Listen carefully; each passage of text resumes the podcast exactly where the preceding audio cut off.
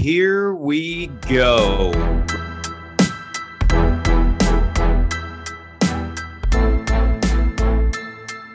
Welcome to the Nine Route Fantasy Football Podcast.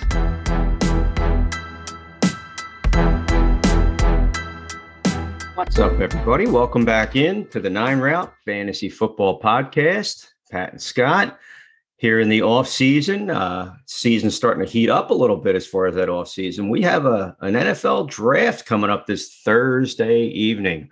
Round one, uh, obviously, is the big show, and then uh, you see your teams really start to pick up uh, steam throughout the weekend and, and, add what they think is the pieces to the puzzle to get them to the promised land, uh, both on a again impact level and, and, other guys that are considered developmental.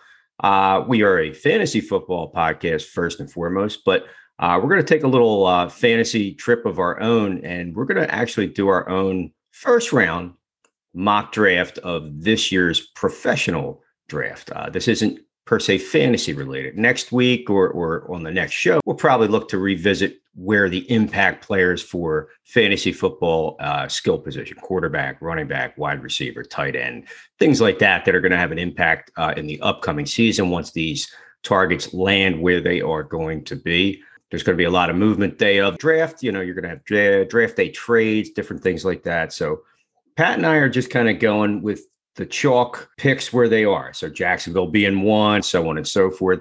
Uh, this isn't going to count towards anything uh, with trades in the in the draft. So basically, what we're looking to do is see who's the best uh, prognosticator when it comes to that with team needs and whatnot, and picking who we think are the players that are going to end up on the Giants, the Jets, the Cowboys, the Steelers and so on and so forth, and uh, be like a little friendly wager. I guess by the end we'll figure out exactly what we're what we're playing for. Pat, you got any ideas so far? Um, no, I, I, you know, I should let you pick because I, I pretty much won every one of these things that we've done so far since we started the podcast. So I'm gonna let you pick what you decide to lose uh, to me in this draft uh, when I win okay. this one too. So winner, uh, winner, well, loser buys a case at the draft. Ooh. All right, I'm into that. Yeah, sounds fair, right? So so half half of what we're drinking basically is on the other person. Ah, uh, well, the way I drink it all be on me. but uh no, all kidding aside, that you know, whatever whatever your go-to 30 pack, 24 pack, craft, uh mainline, uh, you know, Budweiser, whatever, whatever it is. But yeah, the the loser will uh, purchase the alcohol for the winter uh, as far as the beer goes. So, or the adult sodas. I know some kids. The adult sodas. Mm-hmm. Sounds good. Sounds good. Yeah. So this is our attempt at, at fantasy GM. We get to, uh, you know, everybody gets to run their own fantasy team. Well, we're going to pretend to uh, to run all of these teams for at least one, maybe two picks, depending on uh, which teams we're talking about here. So before the podcast, we did a little uh, a little coin flip. You won that one. So you get to start our draft and uh, let's jump right into it. We got a lot to talk about. We Scott and I did our own draft picks before you know sat down to record this. Those are the picks that we're going to use for our competition. So we're gonna we're gonna actually alternate here and pick. Uh, he's to get Jacksonville at one. I'm to get Detroit at two, uh, so on and so forth. But we are going to give you our individual picks as we go, just for for record purposes. But we did uh, we did share our our record draft, who we do think is going to go where. Now, like Scott said, this does not include any trades, which you know we we know for sure that there's going to be a trade at some point in the draft. It, it always happens. You know, there's a lot of teams that seem to be looking to trade down from those top few spots already. A lot of buzz about the the, the top six or seven picks uh, potentially being traded, but we're not going to do that uh, we're not going to do anything with trades today because it would just get too sloppy and confusing, and we'd both have to agree on everything, which uh, we probably wouldn't. So we're just going to pick them the way that they are and just go from there. So without further ado, Scott, we'll get let you kick off pick number one with the Jacksonville Jaguars. You are officially on the clock. All right. Uh, I, I want to say Vontae Mack no matter what but obviously he is not available. He was drafted many years ago, I think back in 2014. Jacksonville, um, obviously they have the pick of the litter right now. If they choose to stay where they're at, there's a lot of buzz that although Aidan Hutchinson is considered arguably the best prospect, and and Kayvon Thibodeaux is also up there as far as edge rushers. Uh, for a team that lacks a little bit of defensive punch, they do have Josh Allen, who was a monster for them last year on the defense. Oh, he's a great quarterback. Oh, yes. No, never mind. Not that Josh Allen, the, uh, the defensive end. Um, and they are probably going to look along the lines, I think, of uh, Travon Walker. Uh, he's a defensive tackle uh, out of Georgia. He's got a lot of hype around him, and they supposedly are very high on his upside. He is, uh, again, coming out of that Georgia defense. We saw what they could do in college last year, and that he just is really the guy that I think a lot of GMs are salivating over. So, with the first pick in the 2022 NFL draft uh, for Jacksonville, I will take Travon Walker out of Georgia. Yeah, there's there's talk right now that Jacksonville has four guys um, that they're, that they're talking about, and Walker is definitely one of them. And and apparently their GM Trent Baalke loves his athleticism, and and I you can see why when you watch the tape. So uh, I think that's a good pick. I have Aidan Hutchinson going first only because I feel like Jacksonville can't really afford to miss, and especially their GM Trent Baalke can't afford to miss on this pick. And so I think Hutchinson's a safer option. Um, but I do think that Walker is up there and and is uh, a very good potential that he could go with the with the first pick in the draft. So I, I don't think it's a bad pick at all. Uh, I am going to select for Detroit one Aidan Hutchinson as the second pick. He's he's out of Michigan, which would be great for um, the Lions fans. Would absolutely love to be able to get their hands on uh, Hutchinson here at the second pick. And I think that, you know, Detroit just has so many needs at this point. I think with the number two pick, you just take the best player available in the draft, and it helps that uh, they're going to get a, a, hometown guy. True. Uh, I think offensively, obviously, and defensively, they need some help, but getting a, a hometown hero, so to speak, uh, it's almost like a perfect fit. And, you know, for Dan Campbell and that that team to put a cornerstone defensive end in there. Um, you know, they've Detroit's had some good defensive guys. Uh, uh, Robert Porcher back in the day, some some big names uh, on the defensive line. So adding him is is an excellent call there. And, and, again, that was the way I had it as my second pick. Actually, I did have Hutchinson going to Detroit. So uh, moving on, Houston Texans, uh, owners of two picks in the first 13, third and 13th. Uh, I have them. We have them obviously keeping the third pick overall. And uh, for a team that's just looking to build everywhere, offensively, defensively, special teams, coaching, they just had a coaching change, so on and so forth. Uh, to, like you said, they, they don't want to miss. Uh, you have a reasonably a guy I like a lot uh, as a young quarterback in Davis Mills that I think has potential if they surround him with the right things. And one thing is to keep him upright, uh, and that's going to be adding Evan Neal all six foot seven, 360 pounds. That's a big man. That's a huge man. That's two men. That's two of me. Um, yeah, he's going to be the guy I think that they decide to go with to protect uh, on that level where he's uh, both pass blocking and in the run game. Uh, he's able to get to the next level for that size and take on linebackers. A lot of these guys that used to just be big, heavy dudes are, are also very athletic on those sides now uh, on the on that side of the ball. So Evan Neal, Alabama going third overall to the Houston Texans. Yeah, I have I have Neal going third as well. And just just for the record, I had Hutchinson and Walker switched. Um, I, I did mention that I had uh, Hutchinson as the one pick, but I did have Travon Walker going to Detroit at number two. So the first three picks off the board, all three of our um, picks, uh, first three picks are gone for from our individual choices. Moving on to pick number four, the New York Jets with one of their two top 10 picks that they have. And I think the Jets could go a couple different ways here. Personally, I think just based on the fact that they have a couple of guys that they like, I think the guy that would not fall to their 10th pick, they're going to take here at the number four pick. So I have them picking Kayvon Thibodeaux, the edge rusher out of Oregon here. Rumors are that the Jets really like him. And I think this is the spot to to pick him if that's who they want because I don't think um, he's going to get past you know the Giants or the the uh, Carolina Panthers uh, in the next couple of picks. So I think they take Thibodeaux here and um, and and get the guy that they really want and that they really need on the defensive side of the ball to to get some pressure on the quarterback. So Thibodeaux is going to be the fourth pick. Yeah. Uh, again, you, you he was right there as like a one and a one A with Hutchinson coming in right out of college, you know, early prospects. And then some people have, you know, claimed his desire to play. And I, I mean, again, the, the, desire is to play in the NFL. The desire is, you know, to make some money and, and do those things well. Uh, and again, to have him on the Jets, where they do need to really build. Uh, that that's going to be a tough division this year. Miami added a heck of a lot of weapons. You have the monster that is the Buffalo Bills offense. Uh, and New England, Mac Jones, good young quarterback. So for the Jets to be relevant, their offense uh, showed some promise last year, all across the board with their young players. Time to add that on the defensive side too. I agree. Uh, that's a great pick.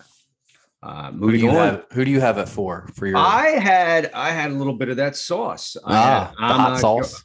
Ahmad Gardner again, based on that, where the Jets just looking defensively, maybe couldn't pass up a cornerback, knowing that you got the cheetah now in your division mm-hmm. twice a year. On top of that, you know everything again with with that Buffalo team with Stefon Diggs.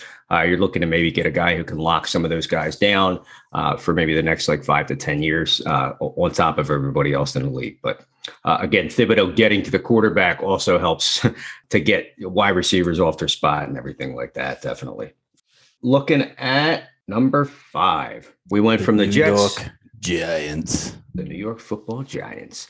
Uh, I've heard, I'm hearing things, I'm hearing things that they are uh, very interested in one uh, gentleman by the name of Charles Cross. Now, for a lot of people, uh, they have the young guy out of North Carolina State, Ekwonu, uh, who appears to be maybe the top prospect as far as offensive tackles go. But they really need to get the right tackle solidified. Uh, their draft pick from last year uh, struggled a little bit in the beginning and then started to find his footing. But you did see where Nate Solder, uh, who was playing right tackle for them, like they, they just really couldn't do much. And that team uh, as a whole really was affected by injuries. But you're going to bring a young guy in here uh, who's rather athletic for the position. Uh, for the right tackle, you're not protecting a blind side if he does end up going to that position, but he's somebody who can help against the pass rush uh, and get out there in traffic and you know throw some blocks for plays out of the backfield. They still have what appears to be a dynamic running back in Saquon Barkley.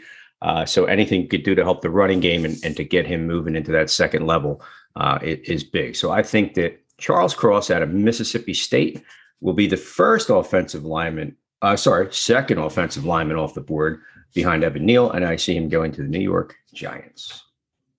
Yeah, I think the Giants definitely go offensive line here. I have to, I have them taking uh, Ike Ekwonu at, at number five, but it could very easily be Cross as, as, well. So, but I do believe it's it's an offensive lineman one way or the other. So, I think that's uh that's a good pick there. Uh, number six, the Carolina Panthers. So, you know, we talked earlier about not projecting any trades moving forward in in this you know little exercise that we're doing here. I don't think Carolina keeps this pick, but uh, since I have the pleasure of picking for them, I am going to go ahead and take Ike Ekwonu here at the sixth pick for the Carolina Panthers because I think this is too high of a spot to draft a not sure thing at quarterback. Um, I've seen a lot of mock drafts that have either Kenny Pickett or Malik Willis going here. That's possible. I mean, it's it's one of those things where when you get this high in the draft and there's a, a quarterback that you really like, you you kind of have to take them. I just feel like with all the draft capital that Carolina gave up to get Sam Darnold last year, I don't see them spending more draft capital on that position. I think they realize, or you know, I think they're going to realize that they need to protect whoever it is that's behind center. And I think that getting a, a standout offensive tackle like Ike Ekwonu will protect whoever that happens to be, whether it's Darnold, whether it's Cam Newton, whether it's who knows Baker Mayfield. You know, there's there's all kinds of speculation swirling around. I think if you go ahead and take the offensive lineman, uh, protect whatever quarterback you have, because these guys in the, in the NFL, you know, even if they're not the best, they're they're really good at what they do. They have to be to make it to, to, to that level. So I think if you give any decent quarterback some protection, you're going to get a lot better production out of them. So I think the Carolina Panthers, if they keep this pick, go offensive line. I don't think they keep this pick, but um, but but that's where I'm gonna we're gonna go for for this uh, particular mock draft that we're doing here. No, I, again, you said many mocks, and that I'm one of them. I, I did have Malik Willis going to Carolina, so I, I, thought they would jump jump on that prospect, and and you know, with a quarterback, it buys the coach, the GM, a little bit of of time to kick the can down the road and uh, you know, hey, we got to develop this guy Yeah. and you know, Keep the job a little bit longer. Yeah, playing behind the veteran for a few minutes, Darnold in a mentor role, stuff like that. You know, let alone Cam Newton. So uh, 25 year old Sam Darnold mentoring a 23 Yeah. year old uh, Malik Willis. that's what we're getting to nowadays. uh, but yes, no, uh, definitely uh, on that call, uh, I would say pretty pretty solid right there. you get to pick for the Giants again. Wow, this Oh, is like your God. dream. I hate myself right now. Um, well, I, I I had had Kayvon Thibodeaux sliding down to them. Um, he obviously was taken previously, so I do not have the fortune to do that. Uh, but I will say that the Giants, uh, we already heard that they're shopping Kadarius Toney, first round pick from last year, who had a monster game and, and showed some promise, some injuries, and supposedly some maybe lackadaisical attempts at at go getterism uh, for for a team that's got an entirely different front office. Brian Daboll is a new head coach. Uh, this isn't your father's uh, Giants. There's no Joe Judge coach in high school anymore. This looks like an actual pro team that you might actually have to pay attention to. Um, Brian Daboll coming from a high flying offense in Buffalo, and while you know we do look at uh, the quarterback situation there, and and you see times where it looks like there could be some promise as long as he stays healthy and you put people around him. I think one of the biggest positions that they do really then need to to factor in is with all the injuries. Sterling Sharpe gets hurt every uh every Sterling Sharpe. No, Sterling Shepard. Sterling Shepard. Sterling, Sterling- Sterling Sharpe doesn't play anymore. Sterling Shepard uh, being that guy, you know, again, year after year gets hurt. Evan Engram's gone. I think they take the first wide receiver off the board for a lot of people. I think they go Garrett Wilson out of Ohio State, uh, putting him in play, getting rid of Toney. Uh, you know, it's their guy. They're they're not going to be wrong for making that pick. Uh, you know, and and given giving that offense another dynamic weapon out of Ohio State that is just really that that guy that a lot of people think is probably the most complete wide receiver at some levels in this draft. I, I, that's a area of contention because there's about nine of them that are considered studs. Uh, but Daniel Jones being able to throw to a guy like that, I think I think they have a shot. So I, I like Garrett Wilson uh, coming off the board. Uh, originally, I had him in the next slot going, but with all our moves, uh, I have him going right now to the New York Football Giants. Garrett Wilson. Yeah, it totally snaked me because I had him going to Atlanta next as well. So, um, but I, I do agree that uh, the Giants seems like they have a lot of wide receivers, but they just have not produced. And and I think that uh, you get a new guy in there and and you know some new juice. Although they did take a first round wide receiver last year, that didn't work out too too well for them. So we'll see how that uh, how that works out. But moving on to pick number oh, I'm sorry for number seven, I had I had Ahmad Gardner going here. I know that you had him going earlier, which is why you wouldn't have him going to the Giants. But I think with the loss of James Bradberry, I think Gardner seems like a, a pretty safe, solid pick uh, for the Giants at number seven. So uh, we're actually going to go to the Atlanta Falcons at pick number eight. And Atlanta needs a few things potentially a quarterback, definitely a wide receiver, probably an edge rusher. Um, they could also use a safety, um, although I don't think that's a priority for them.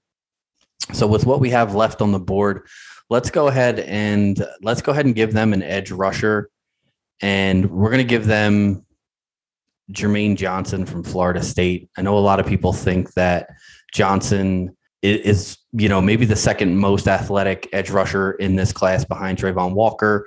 You know, he's one of those guys who you know they call you hear them called motor guys guys who just don't take a play off they go 110% every single play and uh, he's been he's been jumping up draft boards eight may be a little high but i think that you know it, it, ha- having everything fall sort of the way that it has in, in this little mock draft which is why we do these fun little things because you never know especially when when two different people are picking you know when when i did my own mock draft you know obviously i kind of knew who who was going next and whatnot. But but when you throw somebody else's picks in there and somebody else's ideas, and now NFL, you know, GMs they have to deal with this with 32 other people, not or 31 other people, not just uh, you and I. So uh, it gets even more uh, confusing and and you know difficult for them to to step up and get the guys that they want. I'm sure. So uh, I th- I think I could have went wide receiver here as well. but uh, Atlanta has so many needs that you know they may just take the best player available, and uh, I think that could potentially be Jermaine Johnson. So yeah, I, again, I had uh, well, you can't go wrong. Yeah, when you're when you're that bad, you're you're really just looking to retool. uh, I actually ha- originally had Garrett Wilson going at this spot at the eight spot, which I see that you also originally mm-hmm. did have. Uh, I actually had Jermaine Johnson going way down, um, no no fault of his own, uh, all the way down at 17 to the uh, Chargers based on team need and, and fit and stuff like mm-hmm. that. But yeah, I, I, mean, again, there's there's nothing wrong with with him going in that spot. It, it's just totally they can't go wrong picking any of his top players. Again, you could see a wide receiver come off the board because of the Calvin Ridley situation, and mm-hmm. they want to give you know Mariota or somebody down there. And yeah, they could take a splash and go with uh, Malik Willis or a quarterback prospect this year, or, or maybe they're looking to tank and, and slide into the 2023 draft. We'll see. Speaking of teams that are looking for a quarterback, we're looking at the Seattle Seahawks in the ninth spot. Mm-hmm. Uh, originally, I had uh, uh, Ekwonu, uh, the offensive tackle, going there, and he is off the board. But there is the darling of the draft, and you know what? uh, I know you actually did have him in this spot, but mm-hmm. damn it, I'm putting him in there. Uh, the Seattle Seahawks with the ninth pick. I know Drew Lock's there, but and well, that's exactly why they're making this. Malik Willis, uh, you know, consider him, you know, a Russell Wilson esque kind of guy, so to speak. Uh, you know, maybe they take the shot on him, but I, I, could see Malik Willis out of Liberty finally coming off the board. Uh, you know, these teams are going to see the quarterback sliding, and they're just going to drool over him a little bit. And you know, Seattle's got good offense around them. I mean, their offensive line actually played decent last year compared to what they used to be. Uh, you have Rashad Penny, who looked a little bit like he's got potential to finally be healthy and break out. If Chris Carson can be healthy, he was always a, a decent looking running back. And you know what kind of firepower they have at the wide receiver spot with DK Metcalf and Tyler Lockett. We saw what he did, obviously, in a, in a little bit of a pro day, but being able to chuck that ball deep to those guys the way you know the way he did it to throw it to these guys, forget about it. Uh, and even you know Noah Fant at tight end, it was a little bit of a prospect. I think if Malik Willis falls to this spot, it's a pretty good spot. And, and, again, you have Pete Carroll, who's you know a player's coach and gets a lot of respect and, and work out of these guys. I think that would be a good situation, a good organization for him to come up in. Uh, maybe not day one starter, depending on how well he does in camp, but uh, to be day one starter, I wouldn't be surprised one bit. So Malik Willis goes to the Seattle Seahawks.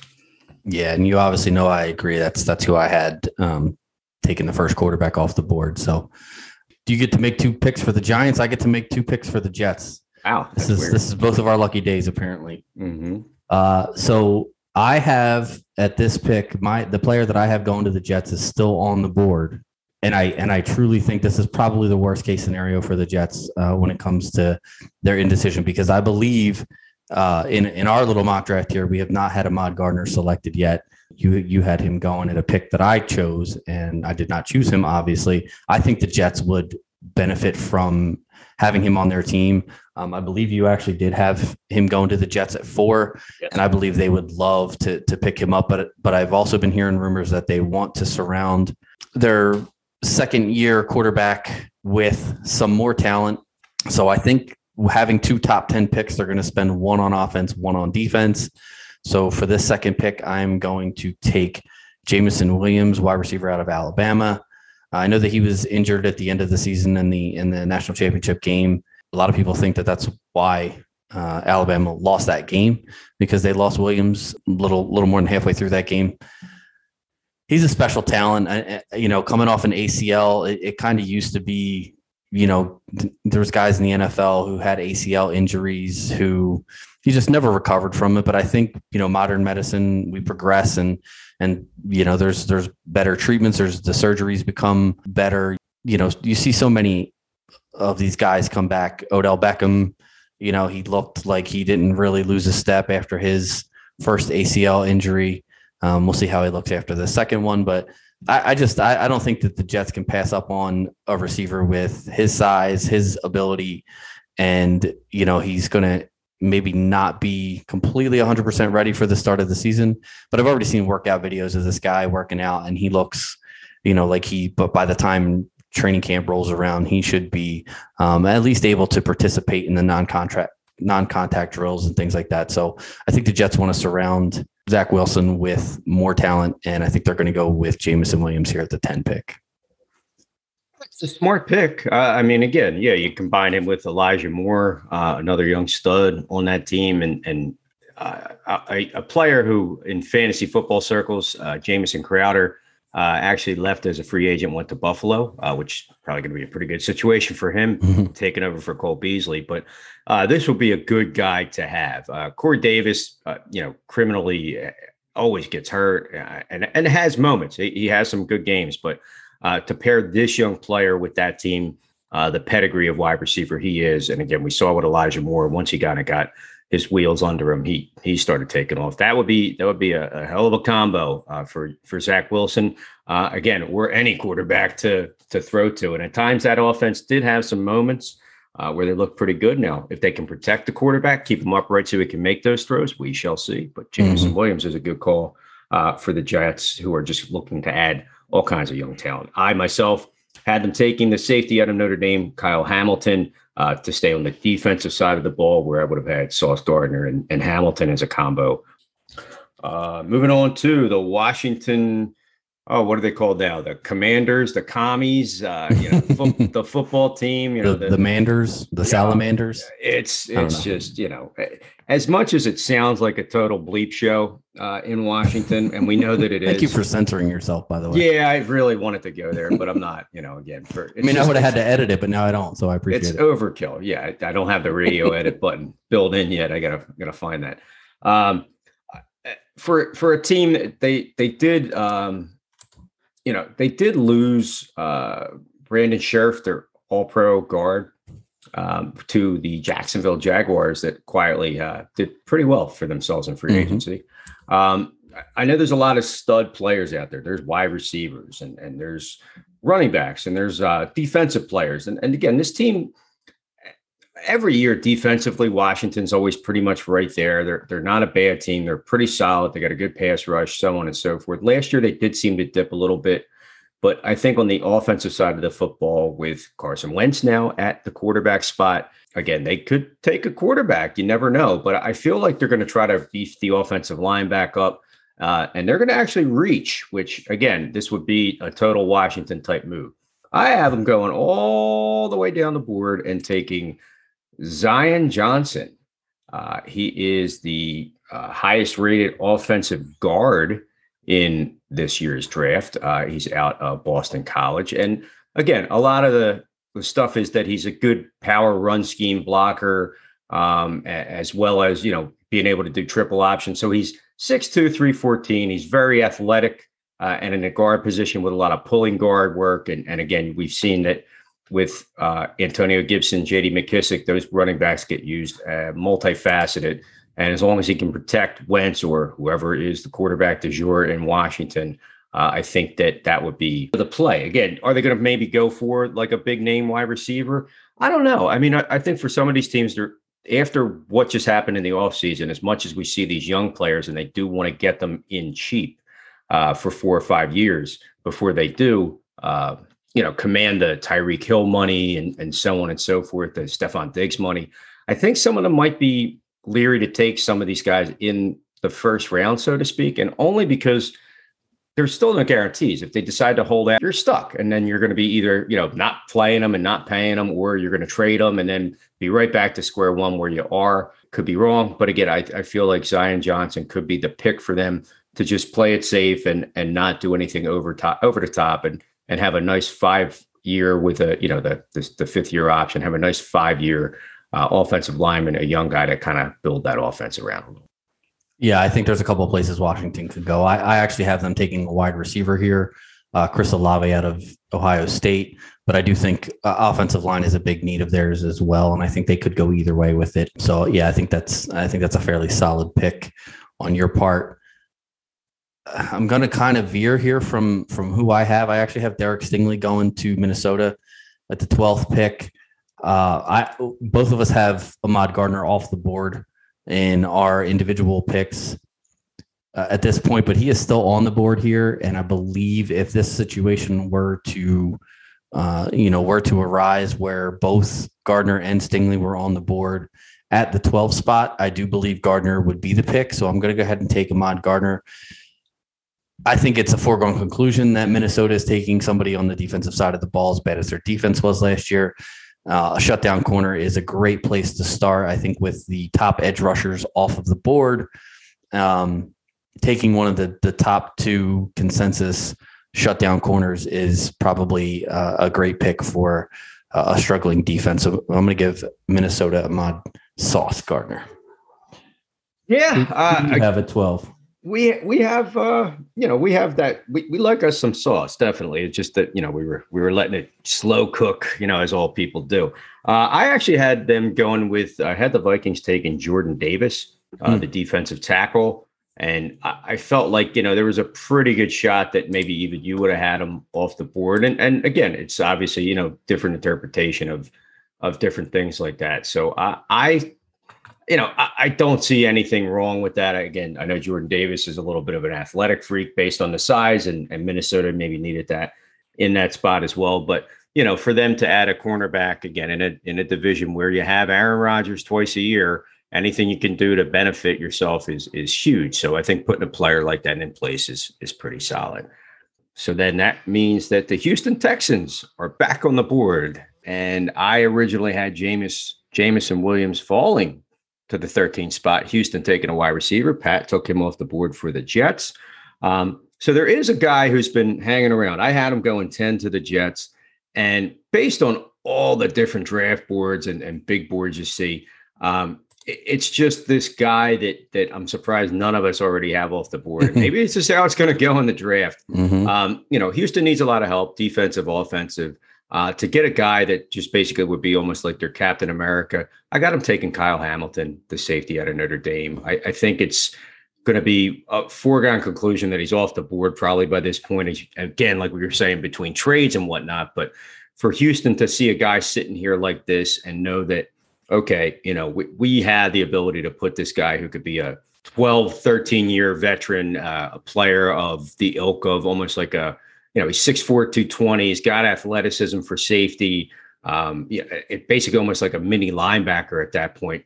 And we've seen that a lot of these safeties have been used in that scheme. Uh, you know, uh, Malcolm Jenkins, for instance, both with the Eagles and the Saints, was kind of that guy. Uh, Brian Dawkins was the prototype back in the day. So I, I, think Kyle Hamilton going off the board gives them a solid foundation uh, for their franchise on the defensive side of the ball for Houston Texans taking Kyle Hamilton out of Notre Dame. Yeah, I think uh, I think if he's still on the board, that's a great pick, and and that's actually who I have going uh, at that 13 spot. I, I think he's just too he's just too good of a player, and Houston doesn't. You know, Houston has so many needs that I think it's this is kind of a great spot for them to be in with two two picks in the top 15 and and just taking the best player that they can that they can get at those two spots, and and I think you know, I think they did that um, at least in in this mock draft. So, uh, moving on to pick number fourteen, the Baltimore Ravens. Uh, I have the Ravens taking. Um, well, he's still on the board, so let's just go ahead and select him. I do believe that the Ravens are going to look to beef up uh, their offensive line, and from everything I'm hearing, uh, Tyler Linderbaum, the center out of Iowa, is um, just one of those can't miss offensive line guys. He's going, you know, being the center, you're the one making the, you know, the shifts and the calls and, and stuff like that. And he's, you know, he's he's a very athletic offensive lineman. He can get out and pull, which is very rare at the center position. You see, uh, as Eagles fans, we see Jason Kelce doing that a lot. A very athletic yes, guy. Linder, Linderbaum is a bigger Jason Kelce, which you know Kelce's only knock really was his size. Um, and but he's been an outstanding. Uh, you know, I think I think he's had a, a, Hall of Fame career. I think he's been that good. Uh, I think Tyler Linderbaum is potentially a, guy that we could talk about uh, being in the Hall of Fame and in maybe another fifteen or twenty years. He's got that kind of talent, and the Ravens need to, um, you know, they they need to need to protect their franchise quarterback. So I think Linderbaum is a good pick here for the Ravens at fourteen.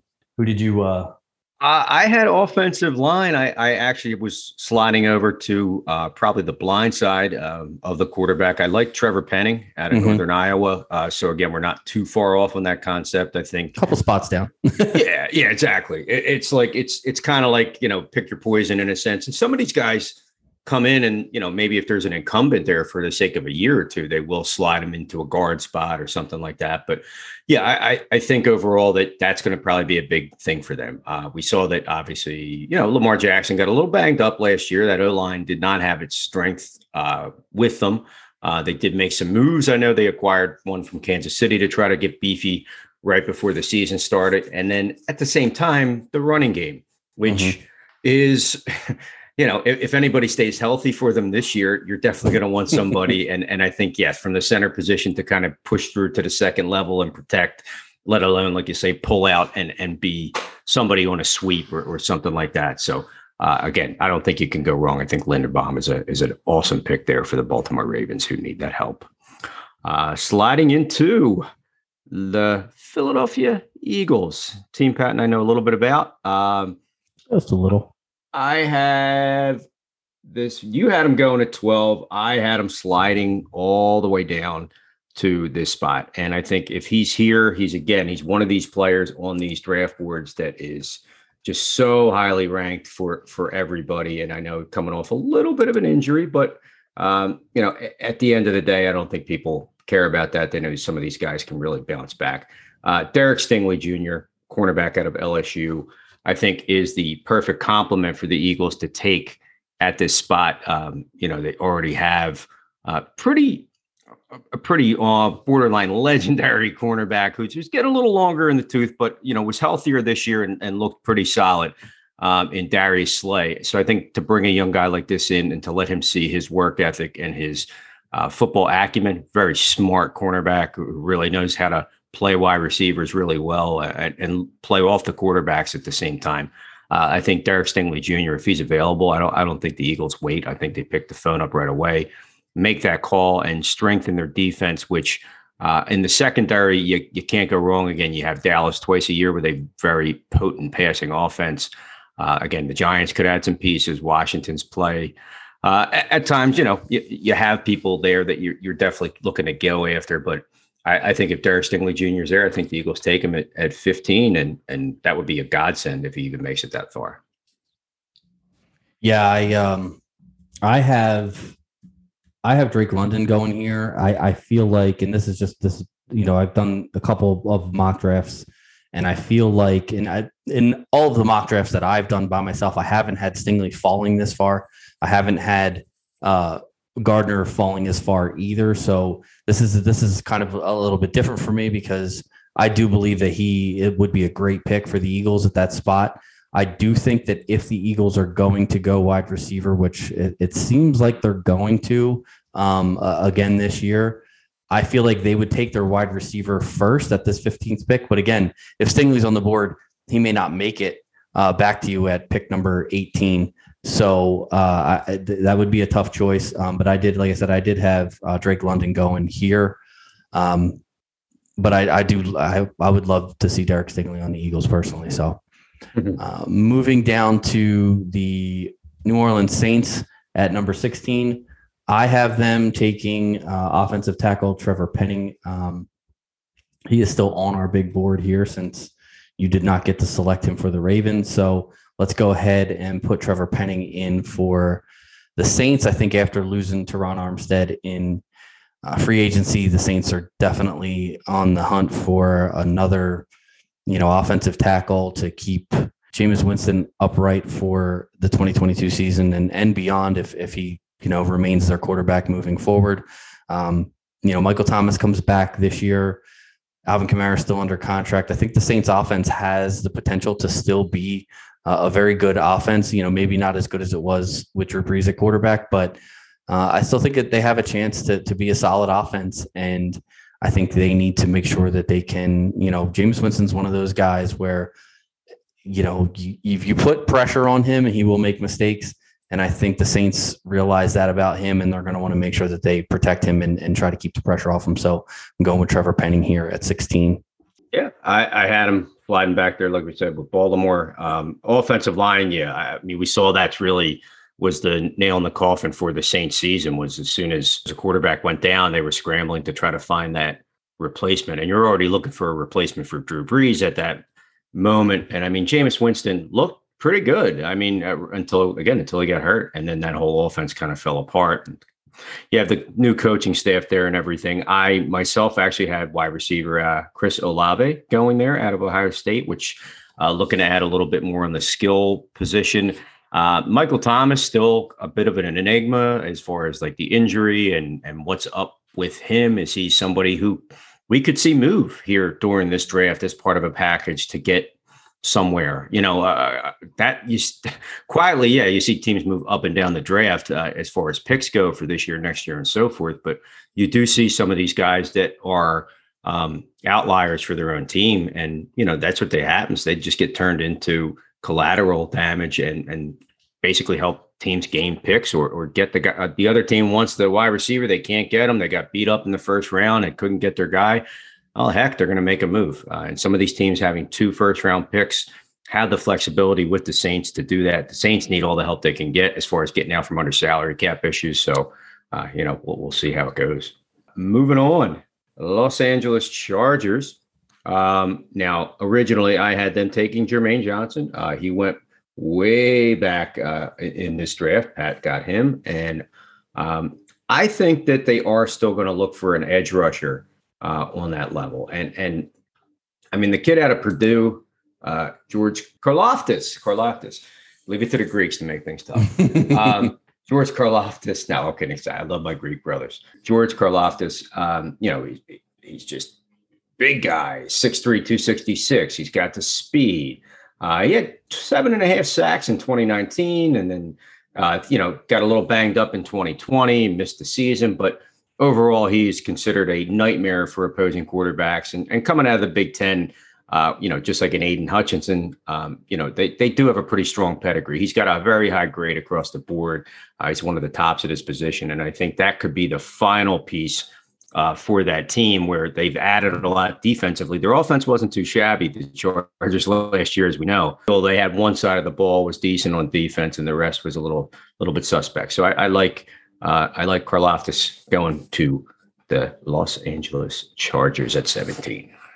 Yeah, I have them. Uh, I have them taking Jordan Davis, who is still on the board. I think Davis, um, like you said, with um, you know, with his ability to uh, to be a run stopper and also the athleticism to to push the pocket and and you know potentially create some pass rush in the middle. I think um, he would be a perfect fit for that team. I know they did add Sebastian Joseph Day from the Rams, who sort of fits that bill and, and may make Jordan Davis not a necessity. But I've had Jordan Davis going to the Chargers since my very first mock draft, and it just seems like every every time I get here, he's on the board, and and it just seems to make sense to me. So I have them have them taking Jordan Davis, but uh, I do like the the Karlaftis pick as well. I get to pick for the Eagles at number 18 here, and my guy is still on the board. The guy that I had the Eagles taking first, so I'm going to go ahead and take him here at number 18. Drake London, wide receiver USC. Uh, I think that the if the Eagles decide to add a wide receiver, which you know I'm hearing that that there's a pretty good shot that they they will or they could. Um, I think that Drake London is a perfect fit for the other side of the field DeVonta Smith is an extremely good route runner, uh, but he's but he's small, and that was the knock on him coming out of college. Drake London, he's he's been measured anywhere from six foot three to six foot five. So so we'll call him six foot four, 220 pounds. I think he's the the jump ball type of guy who can uh, you know can go up and get it. And I think you know with uh, the precision sort of route running that that Smith offers, I think that London can sort of be the other piece that the Eagles need on offense to sort of take that their passing game to the next level. I know last year we saw them run the ball a lot, and that had a lot to do with the pieces that they had, and obviously a mobile quarterback and a really good run blocking offensive line, which I, I do still think that they're going to run the ball quite a bit this year. But I think that if they want to take the next step and, and evolve their offense, a big, strong wide receiver like Drake London could uh, could be just what the doctor ordered for that. So I'm going to give them Drake London you had them taking Devin Lloyd here at number 18 looking at yeah, your, your draft yeah. i i also had them taking devin lloyd in one of the earlier ones that i that i did and actually i think i have him i have them taking drake london earlier at 15 and devin lloyd here in my mock draft so I, I do agree with you that lloyd is the pick at this spot again you never know how these things are going to fall out. I didn't have Derek Stingley being available. So, um, you know, this is one of those things where you got to let the draft come to you. It's just like fantasy football, you know, don't, don't go in with uh, a plan set in stone, right? No, you, you, you have to be, you know, have to be fluid when it comes to all this stuff. And I mean, uh, offensively, you know, when you're talking about taking a wide receiver, I think that you know, London is a big name prospect. I get a little nervous when the Eagles take wide receivers out of uh, the West Coast there. uh, you know, that, that Pac 10, Pac 12, uh, the last guy's going to be turning into a tight end, supposedly, in JJ Arcega Whiteside. So, uh, yeah, try that, try that one on for size. Uh, but yeah, being a taller player that could jump, big red zone target again. That's what we heard about mm-hmm. Jay Jaw, and and we are still waiting to see that from Jay Jaw. But again, he based on the prospect, I think a lot of people haven't rated high, and that would be a very smart pick uh, for the first round for a wide receiver for a team that's still looking to get it right. Uh, they've gotten one good one and one not so good one, and another one, and like we said, with uh, second round picks. So uh, I think we're in a good spot there. Moving to the second of two first rounders uh, from the New Orleans Saints. Again, this is a team that I think is you know, just looking to just looking to retool, get younger. Malcolm Jenkins retired this year, uh, and and that is a a huge blow to a team that's you know looking for some veteran leadership uh, unless they can get younger. Now, at the end of the day, I think with this player still being available, this is somebody that they are going to look at and and see as maybe an incumbent uh, so to speak, for him. Uh, Daxton Hill, uh, who's a quarterback safety, kind of had played a little bit of both, but really is a safety. Uh, six foot, 191 out of Michigan. Uh, he had a 4.3 second 40 yard dash coming out of high school. So the speeds there, the combine speeds were there for him.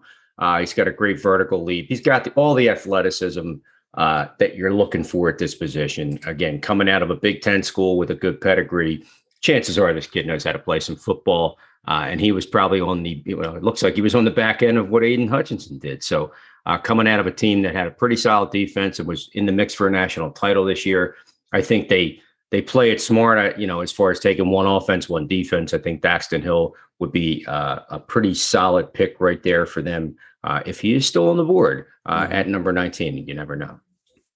Yeah, I have them taking Jermaine Johnson here, who obviously is is gone earlier in this in this draft. So um, but I, I, do like that pick as well. And I do think that these teams with two picks, most of them are going to go offense and defense. I think it, it only makes sense uh, to, to, you know, to make sure that you're adding talent on both sides of the ball. All right, so number 20, the Pittsburgh Steelers. I think this would be the Pittsburgh Steelers dream scenario if Kenny I think Pickett, everybody's got this guy in there. if Kenny Pickett falls to them, uh, again, another hometown kid you know, we, we, last year the, the the sentiment was, you know, uh, pairing college quarterbacks with their wide their college wide receivers. Uh, this year seems, you know, our, our draft seems to be going uh, with the keeping the hometown guys, uh, at least the college town guys in the the same city. So. Uh, Pittsburgh Steelers to take Kenny Pickett here at number 20. I think it's no secret that the Steelers need a quarterback. They signed Mitch Trubisky I think Mitch Trubisky has never truly gotten a fair shake um, as far as you know a, a, real shot to be a quarterback. I believe he was the second overall pick uh, the year that he came out in 2017 or 2018, whenever that was, and he just I think he he's ha- he has the potential to be a, a solid quarterback, but I think that uh, I think Kenny Pickett is just a pro ready quarterback. A lot of nonsense about Pickett and his small hands and all that stuff, which you know, I, I don't really put a lot of stock into that. I think Pittsburgh would love to to take Kenny Pickett here with pick number twenty.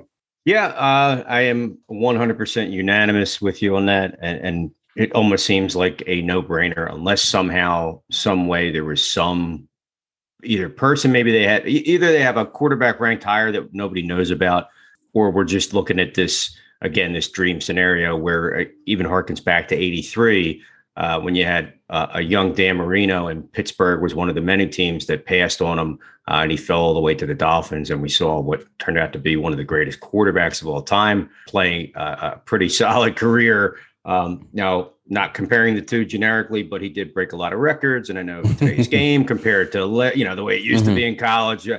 Uh, and and it was more run heavy oriented and stuff like that. But at the end of the day, yeah, I mean they're they're looking to move on from the the shadow of Big Ben. Uh, Trubisky again, I think, is a good stopgap, albeit uh, maybe even a full year starter, or or you know, hey, again, these guys get beat out in camp and and they get cut or, or they ride the bench. He just sat behind Josh Allen for a season, uh, and and I think he kind of gets what it is, but he's competitive. So uh, Kenny Pickett going to Pittsburgh seems like a um, probably the only absolute. So I think this one's a push. we can't count this towards our win total. Yeah, well, we uh, both have them. So at the end of the at the end of the draft, that would mean that the New England Patriots, yes, the, the evil empire is up at, at 21. Bill Belichick, who, you know, if, if you're listening to rumors that uh, of what he does in the NFL and, and his little back channel things, it's just hilarious. But uh, they uh, just lost their top cornerback uh, in the last two seasons. Uh, Stephon Gilmore was traded. Uh, their other one signed with the Los Angeles Chargers, big free agent contract. they need to get strength on that side of the football. Uh, there's there's no doubt about it. Again, looking at that, looking at that division, looking at what happened when you didn't have uh, storm to end all storms against Buffalo, uh, they wiped the floor with you pretty much throughout the entire mm-hmm. season, and, and that playoff game was just an, an, abomination. At this point, we had Sauce Gardner, we have Derek Stingley off the board. Um, so now you're getting into a couple guys that are kind of close. Uh, you have Andrew Booth Jr., you have Kaiir Elam uh, out of Florida, you have Trent McDuffie out of Washington, who seems to be a big name as well. I kind of like the uh, the SEC lean. So uh, McDuffie's out. I think Andrew Booth Jr. is probably going to be the guy that they really go with here. Um, again, he's got the right size to, to play it. He's not the tallest cornerback in the draft, but he's six foot. He's 194. Um, again, he's he's been protested going up against Georgia, Alabama, all those SEC teams, uh, you know, on that level. So he's got the right bit uh, of of talent and and is you know definitely a guy who has good leaping ability, which is going to help him do his thing. I think they have to get young on the defensive side of the football again, unless somebody else is there. They would probably look to draft a cornerback, and I think Andrew Booth Jr. is going to be the guy that goes to New England Patriots to to start his career. Yeah, I agree that they're going with cornerback. I had them taking McDuffie, but I think it's a toss up. I think they could be, like you said, it could be McDuffie, it could be Booth, it could be Elam, any of those guys. I think, but but definitely cornerback um, seems to be a, a, big need for the Patriots. So I, I, definitely agree with you there. Pick number twenty-two, the Green Bay Packers. Uh, the Green Bay Packers have a history of not taking wide receivers in the first round. Um, they also have a history of pissing off their soon to be Hall of Fame quarterback. And I don't think they want to keep that going. So I think they're going to take a wide receiver with one of their two picks. I think with the uh, the other defensive players on the board that they're looking at, um, if these players are still available, uh, come pick number 22, I believe the pick here would be Treylon Burks, and that's who actually that's who I have going in my mock draft that I, that I'm using as our official as my official submission. Uh, Burks is again, he's a big guy uh, gives gives Aaron Rodgers a big target, and he's just you know he's one of those guys who has kind of been all over the the map as far as you know where I've seen him ranked. I've seen some some places have him ranked as you know the the number three wide receiver, and then some places have him ranked as like the eighth best wide receiver.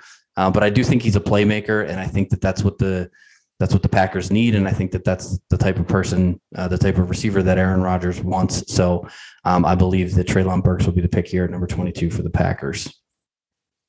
Yeah, I, I mean, I, I got to think that, like you said, that that it's something that they've always seemed to not want to give to that guy that they just paid, you know, a king's ransom to to play for just a couple more seasons.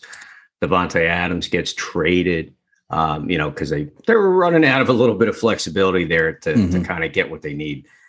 At this rate, it would be a no brainer, like you said, unless somebody else is there or they had a wide receiver that was that fell or, or was ranked higher. So yeah, I think Treylon Burks, who who has again all the the skill set and the and the size to be there, I think that that would be the the next guy, and this would be one of the bigger name wide receivers that they've ever placed with him. And you still got Randall Cobb and a couple other people hanging around. So yeah, I think that's a that's an excellent pick.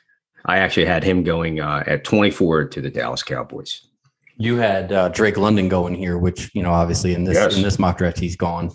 Um, but yeah, so big bodied receiver, kind of winning jump balls, same type of thing. So I, I, think if if Burks is gone and, and London is available, I, I do believe that would be the pick as well. So I don't think either of us are, are wrong here. I just think London goes earlier.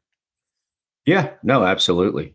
And that being said, uh, we're on to the Arizona Cardinals. Earlier on, I did have Karlaftis going here, uh, sliding down the board, but with all the maneuvering that we've had to do as as our GM skills are, are being put to the test, um, I think that this team is, you know, they they have some needs. I mean, overall, they they at the beginning of the year in, in fantasy, we looked at them and we said, "My God, this offense is amazing." And then we turn around and suddenly you know suddenly it's it's one of those deals where they they just fell apart uh, overall. And i mean you know you saw uh, different players for them do well. Uh, they they they lost some people in free agency. Uh, so i've just been like on the fly trying to get an idea what i think is something that they could go with or reach for. This is a this is a spot where i could see arizona possibly trading back uh, depending on where where the draft board is. But i think you know what? Uh, Chase Edmonds is in Miami. You got two pretty good running backs hanging out here right now, uh, and, and they're still there. And, and I know the running back position is kind of turning into a dinosaur. At this rate, I think that they're going to go running back. You, have a you have a, a good veteran there who had a nice season, and, and they decided to bring him back, and that's that's all well and good. But I think overall, you're not going to see him dominate the football. And we saw a lot of his stuff was definitely touchdown based. And for James Conner to make it through seasons without injury is is new. Now again, Pittsburgh was a different story. I think they're taking Breece Hall at this rate. If, if this is the way the board is for us, uh, out of Iowa State, he's the top ranked running back. Uh, overall, he's he fits all the bills. Um, you know, as far as in 2020 alone, I mean, he was, you know, he had 1,572 yards. So he ran for even more than Najee Harris in college. Mm-hmm. Um, you know, he had 21 touchdowns and, and, he can make plays through the air, 23 catches for 180 yards. He's he's kind of like that total package, so to speak. Um, you know, different variations on his height, 5'11, 6'1, but uh, he looks to be the guy that a lot of people have uh, fitting the bill. So Breece Hall, I think, out of Iowa State, uh, Arizona gets themselves a running back if they stay here based on our draft. Yeah, I had Arizona going cornerback here. I had them going. I had them going McDuffie at first in my yeah. head. I'm like, you know what? They really, if these guys are hanging out, him or Kenneth Walker, I think that they could they could make a move again unless they have somebody else on the radar. But I, I think that based on this, it's just you know, our, our fantasy stuff. I just want Breece Hall to go to Buffalo, which is where I have him going. So oh, it, it, it, it, disheartens me a little bit to see him see you take him here, but that's okay. Uh, I'll let you live with that one. But uh, you got you got Devin Singletary. you got nothing to yeah. worry about. Yeah, sure. Five seven Devin Singletary. Yeah. Um, all right, so the Dallas Cowboys are up at number 24, and um, can I skip this pick? Is that is that allowed, or do I? I'm fine. No, we got it. We got it. I, I had to take two Giants. That's true. So, all right, all and right, I took Washington's pick, so that's the least you could do. Clean up my, clean up my mess, please. Thank you. All right, so the Dallas Cowboys, I, I have them taking an offensive lineman. Uh, he is still on the board. I, I know that wide receiver, you know, come, come this this point in the draft, uh, if Chris Olave is still on the board, which you know we haven't picked him for anybody yet here, that that could be an option for them. I know that if Jerry Jones had his way, he would take offensive skill players with every pick of the draft. Uh, but I think that they're they he's learning to do the smart thing, and I think that they need to start rebuilding that offensive line. And so uh, I'm going to go ahead and give them Kenyon Green, the offensive guard out of Texas A&M again, their their offensive line was good last year, but they did lose some players in free agency, and I think that they need to get younger. Those guys have the, the Dallas offensive line has been a, a very solid offensive line for a very long time, one of the best in the league a few years ago, but it's slowly declining, and I think it's time to uh, sort of rebuild that position. And uh, you know, you got two really good running backs. Dak Prescott, you want to make sure that you protect that investment as well. And I think that, you know, as far as offense goes, I think you have to start up front. I don't think that you can be a good offensive team without good blocking up front. So I think Dallas Cowboys select a, a guard here. Yeah, I, I, think that Stephen Jones is starting to whisper a little bit more into Dad's ear, and like you said, they're you know they're they're making the smart picks. Uh, smarter picks when it comes to things, at least on paper. So, yeah, that that once vaunted offensive line that that really started to show its age and and look very long in the tooth, I think is is something that they do. They need to retool uh, again with the the pass rush of the the Washington Commanders that's always been around for the last few years. The Giants quietly have a pretty solid defense, uh, and and again, the Eagles know how to get to the quarterback sometimes too. So, uh, very smart pick. I think Kenyon Green will will benefit that team and be a cornerstone offensive lineman probably for a better part of a decade. That brings us to the 25th pick. Uh, Buffalo Bills that had a, a tremendous season um, that ended in a very tough overtime loss in the playoffs. Um, you wanted Breece Hall to go here so bad you could taste it. Um, I think that they, the way he kind of finishes again, Devin Singletary looked kind of okay, uh, especially in the back end of the season. Looked like he finally came into his own. Zach Moss was in the doghouse from day one, and we all thought he was going to be their breakout star. Uh, they did sign Duke Johnson from the Miami Dolphins in the offseason. So you have some competition there to push Singletary and keep him moving forward. Uh, that offense as a whole was a monster. I, I, don't think that they really have to do much on that side of the football. Defensively is where you kind of saw them get picked apart. You have Tre'Davious White, who's one of the top two or three cornerbacks in the league. Uh, after that, they don't have a lot in that position. They they are very thin when it comes to consistent cornerback play uh, for that team. You have a you have a seventh rounder technically penciled in right now uh, at the 2020 draft, uh, Dane Jackson as their second. Uh, this is where they make their move, and I think that they're probably going to lean cornerback. And uh, again, there's a little bit of a toss up between two different players. Uh, you might go with a guy who's a little more cold weather ready. And, and I'm going to go there. Trent McDuffie, you're going to the Buffalo Bills. Pack your bags, hug your family. yeah, he's he's definitely one of the best guys as far as athletes go in this draft. Um, you know, as far as like his his speed is just off the charts. Uh, again, he, he's always been a great athlete. Uh, you know, he started 11 games as a true freshman, and, and again, you know, when it comes to the West Coast, uh, they they've always aired it out. So you know, physically and, and mentally, he he's just uh, uh the type of player that I think this team needs uh, at this time. He's somebody could help take him over the top. I think he's a day one starter if he makes that. If they do decide to, to make my pick uh, a reality for that. So Trent McDuffie from Washington, cornerback, is going to Buffalo at pick 25 we know I have Breece Hall going here, so I'm not going to say anything else about that. I'm still disappointed, but I'll, I'll let you live. uh, pick number 26, the Tennessee Titans. I, I have them taking uh, in my draft. I had them taking linebacker Nakobe Dean.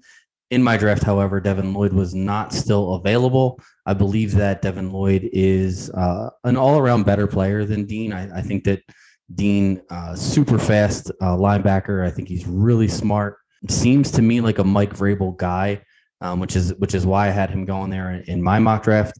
But uh, Devin Lloyd is um, he he was just a total package at Utah, and I think if he's still available here at number twenty six, I do believe the Tennessee Titans would take him over Nakobe Dean. So I'm going to go ahead and give the Tennessee Titans Devin Lloyd in this mock draft. Yeah. Uh, again, you had them taking Dean too, huh? Yeah, I had Tennessee taking Nakobe Dean. I had Lloyd going, uh, mm-hmm. you know, almost ten picks ago, give or take, and, and you did you had him pretty much far back to where, yeah, he seems to be the the alpha when it comes to the linebackers, the of the 2 mm-hmm. uh, going off off the board on there. And yeah, Tennessee, um, you know, just looking to get stronger. Um, you know, they they look good most of the season, but again, that that division, um, you know, the AFC South is uh, one of the I guess, more questionable divisions in football when it comes to things where, um, you know, basically whoever wins 12 games is, is the the winner. it yeah. just seems to be that way every single season, no matter what you do. It's a race um, to 12. Yeah, exactly. So, you know, and again, they were they were the they were a dominant team, but then mm-hmm. they got they got their lunch handed to them uh, pretty quick by Cincinnati, who was on their way to uh, the Super Bowl. Um, so that brings up the Tampa Bay Buccaneers. Uh, they they have needs and they don't. I mean, obviously, you know, all, when you when you really look at them, uh, you know, they they have Leonard Fournette, but they could use a new running back. But Ke'Shawn Vaughn, who stayed, Ronald Jones is gone. He went to Kansas City. Ke'Shawn Vaughn's there. He showed a little bit of flash Uh, is Jordan Davis still on our board? Pat? He is. He is. Yeah. I think if he were to slide this far down, uh, I think at this point, you know, you're not going to go and look for the the heir apparent to um, to Tom Brady or anything like that right now. I don't think you're, you're, you're poking that bear. I think that they would probably lean that way. I think they want to get me like meaner, tougher on on the defensive side of the football. Um, you know, they, they had a hell of a comeback against the Rams, which just fell short. Um, and it was just a matter of of just overall, like they're not they weren't healthy at the end of the season. So you're going to bring in a younger guy like uh, Vita Vea is, is, a nice player at that nose tackle position, but uh, overall, you, you, really need to start to get these guys in there. And I think if Jordan Davis is available all the way down here, uh, which which would just be amazing based on what he brings from a physical presence. Um, he is, you know, 6'6, 341. He's another monster that you could plug in there. Suddenly, maybe you're you're a little more four three than three four. Uh, you're you're helping those linebackers stay a little bit healthier too. I think Jordan Davis comes off. I mean, again, I think that Nakobe Dean could be the pick here if he was still available. But I'd say if Jordan Davis is there, just based on his physical specimen, uh, you know, and everything else, that he he would just be the guy. There's no way he goes as far down. Obviously, you know, we're we're we're spitballing, but yeah, uh, Jordan Davis would be the guy for me at Tampa Bay with 27th pick. Yeah, I have them taking Zion Johnson, but obviously he went earlier. I think they need to replace uh, Ali Marpet, he retired, and uh, they they do need an offensive guard, but there's not an, another offensive guard uh, ranked in the top 50. So I think you're right. I think if uh, if if these if this thing fell the way that that it it's falling right now, um, I, I, don't think a, a good general manager would pass on Jordan Davis either. All right, so I get to pick for Green Bay again. At least I get to pick for the good teams twice. Uh, so Green Bay here, I think, you know, again, two picks in the first round. If they decide to keep both of these picks, they went wide receiver in our mock draft with one. I do believe that they would go on the defensive side of the ball. I actually have them taking George Karlaftis. Uh, he obviously went much higher in in our draft today, so I think the Packers would be ecstatic to pick Nakobe Dean here, the linebacker out of Georgia. Again, like I said earlier, he's super fast. He's very intelligent. He's a guy who could become your leader on defense, and the Packers could use a, a linebacker. So um, he's a guy who can also rush the quarterback. Not the biggest guy again, but um, but a solid player, and uh, I think a, a great pick here at number twenty eight. Who'd you have the? You uh, I had Kenyon Green. I okay. had the offensive guard going there. You know, to, again to try to help that offensive line, mm-hmm. keep that quarterback safe, and and get her done on that level. Get her done. uh, you're up. Kansas yeah. City Chiefs. Yep, you get one, I get one. So we each get to be a chef for a day. um, we each get to be Andy Reid for. he he knows about chefs, that's for sure. uh, and this is why I I mean both of my picks are actually defensive. I know you're going to get one of them too, and I know Tyreek Hill left. Uh, they signed Juju. Uh, they signed Marquez Valdes, Scantling.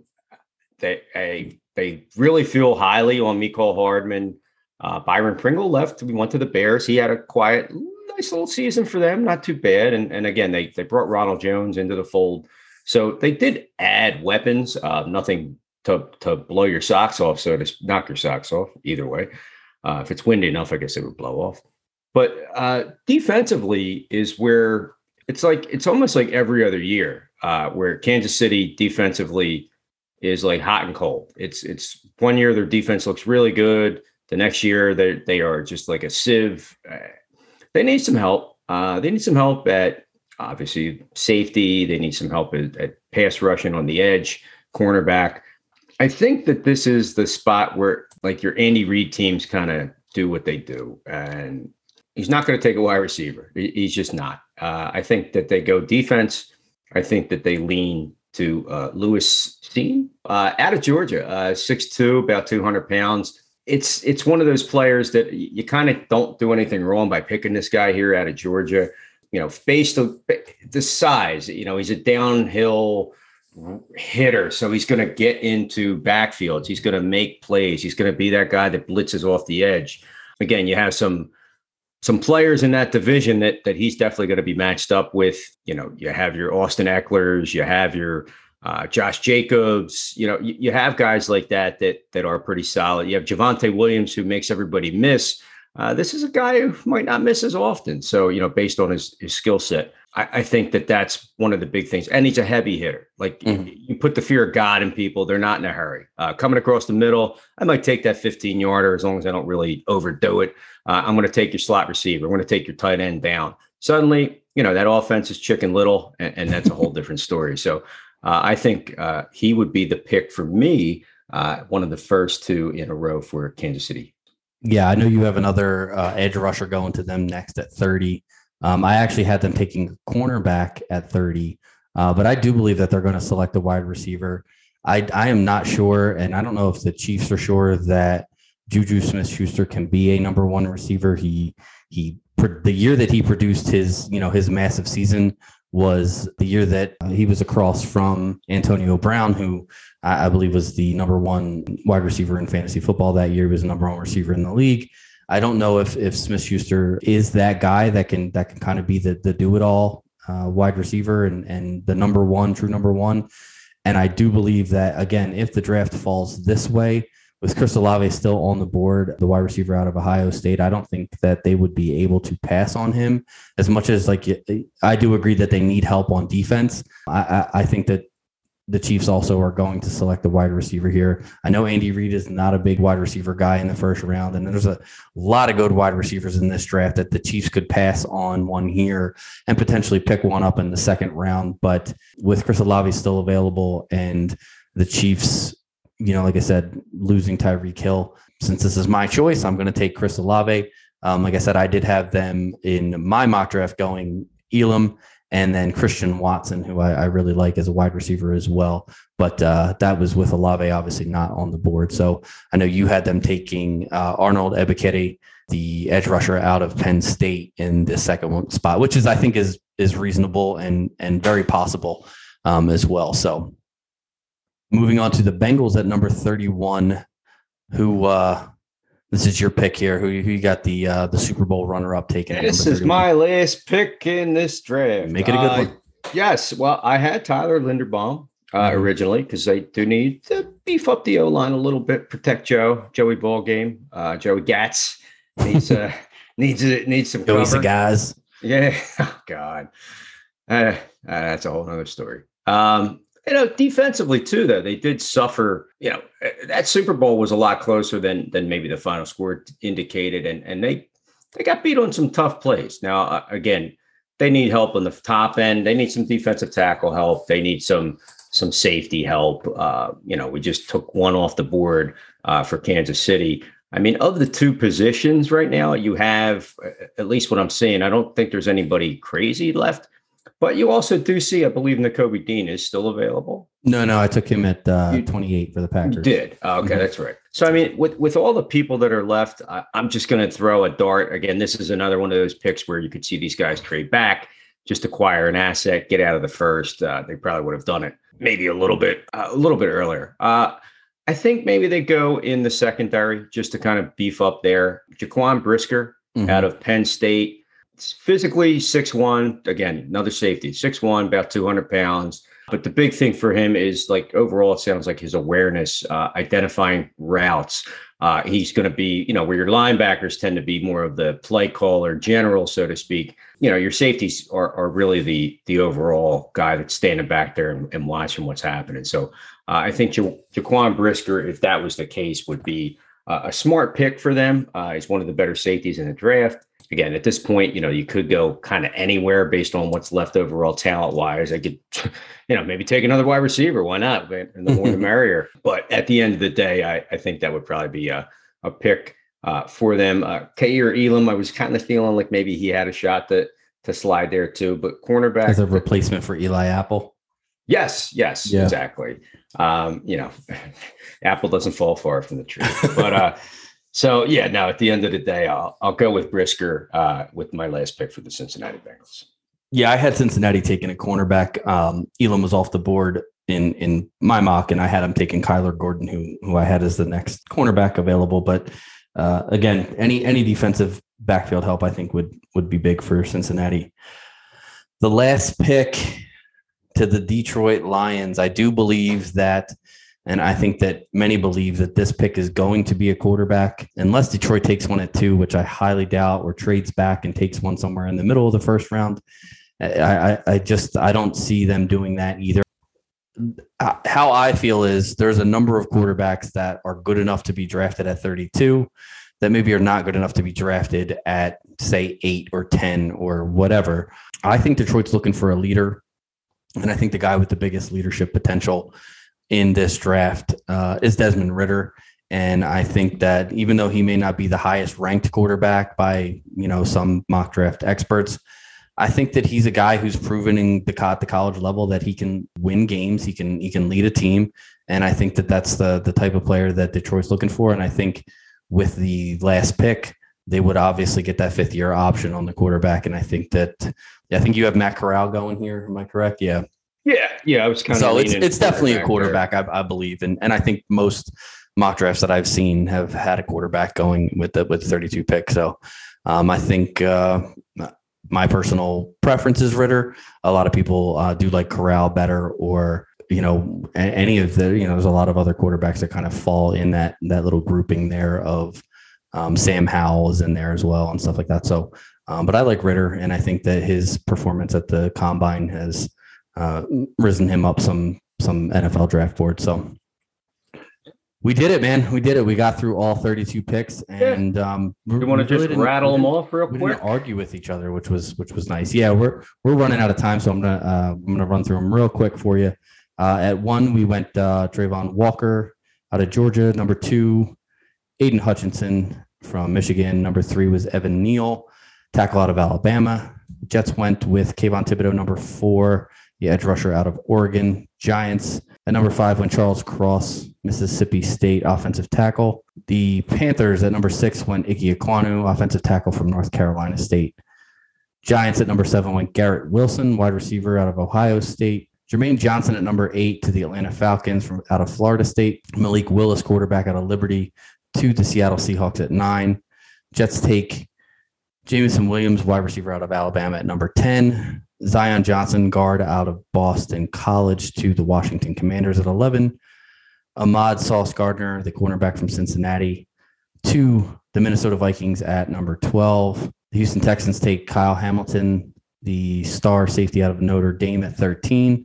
Tyler Linderbaum, the center out of Iowa, goes number 14 to the Baltimore Ravens. Philadelphia Eagles take Derek Stingley Jr., cornerback out of LSU at 15. Number 16 is Trevor Penning, offensive tackle out of Northern Iowa. George Karlaftis is next 17 to the Chargers. Number 18, Drake London to the Philadelphia Eagles, wide receiver at USC. Daxton Hill, the safety out of Michigan, uh, at number 19 to the New Orleans Saints. Everybody's favorite pick, Kenny Pickett, quarterback out of Pittsburgh to Pittsburgh, from Pittsburgh to Pittsburgh. Andrew Booth Jr., cornerback out of Clemson, goes 21 to the Patriots. Treylon Burks, 22 to the Green Bay Packers. Breece Hall, running back from Ohio, uh, Iowa State, excuse me, going to the Arizona Cardinals. The Dallas Cowboys select Kenyon Green, offensive guard from Texas A&M. Buffalo Bills at 25 take Trent McDuffie, the cornerback out of Washington. 26 the Tennessee Titans take Devin Lloyd, the linebacker out of Utah. Jordan Davis falls all the way to 27 to the Tampa Bay Bucks. Nakobe Dean, linebacker out of Georgia, uh, 28 to the Packers. Lewis Cine, the safety out of Georgia, to Kansas City Chiefs at 29. We actually had three Georgia defenders go uh, three three in a row there. Chris Olave, the wide receiver out of Ohio State, also to Kansas City at 30, and Jaquan Brisker, safety out of Penn State to the Bengals, and then Desmond Ridder, the quarterback from Cincinnati, to the Detroit Lions with their second and final pick of the first round. So we'll see how many we get right. You know what? I'm gonna I'm gonna keep this and see how many we get right together, and then we'll we'll also obviously do our little thing for uh, you know for our case of adult sodas at the draft. So. Uh, what do you think about that draft? I think there's some some spots where uh, well, obviously we differed big time, and then there's some spots where you know we were dead on. You know, had the same exact guys in the same exact spot. So it's it's it's nice and fun to see where other people think guys are going to go, and and obviously this time of year with all the mock drafts going on, you know, there's there's a ton of um, you know speculation and prognostication, and and you know we do our little part here to uh, you know, just to have a little bit of fun and, and talk about some of these draft picks and where they're going to go. And, you know, like Scott said, we'll come back in, in a week or two um, after, you know, everybody is kind of settled into their teams and talk about some of the fantasy impact of some of these players and, uh, you know, kind of how we think these things will shake out. Uh, I feel like these wide receivers that go at the end of the draft are going to be probably much higher up fantasy draft boards um, just due to their landing spot. But uh, it'll be interesting to get into those conversations uh, here in a couple weeks. No, absolutely. I, again, we're you know pulling these out at last minute and, and trying to figure on the fly who to take, and obviously these pro teams for the most part would have all these backup players. And and again, the big thing is going to be yeah making making moves the the night of the draft, where some of these teams are just they're not going to see their guy. Somebody else wants that pick. They want their guy, and they're going to make their moves. And a lot of these picks are going to, they could actually be in the spots where we have them, but they just might not be going to those teams based on team needs and what uh, what they're willing to do to get up or down in the draft, and, and if they stay in the first round, and so on and so forth. So, yeah, when we uh, when we talk to you next, we'll figure out who owes who next uh, at the draft, and then see uh, what what offensive skill set players, you know, again where they're at on on these new teams and how that affects them based on the offense that they're going into and some of the players around them. So uh, it'll be interesting to see what happens after Thursday and the rest of the weekend at the NFL draft. Uh, hopefully, your team uh, makes it out like bandits and and does pretty well, and and we'll see how it goes, folks. But uh, for Pat, uh, this is Scott, and again, we always appreciate everybody listening and you know, we did this for fun and we're going to get back into the fantasy stuff uh, before you know it. But this was a little real fantasy, so to speak, for both of us uh, here at the nine round. Yeah, that's going to do it for this week. And uh, make sure that you hit that little plus button at the top of your screen there where you're listening to this podcast. So when we come back in a few weeks and talk about the fantasy impact of these players, you'll be notified of our new podcast. So until then, uh, we will talk to you later. Peace.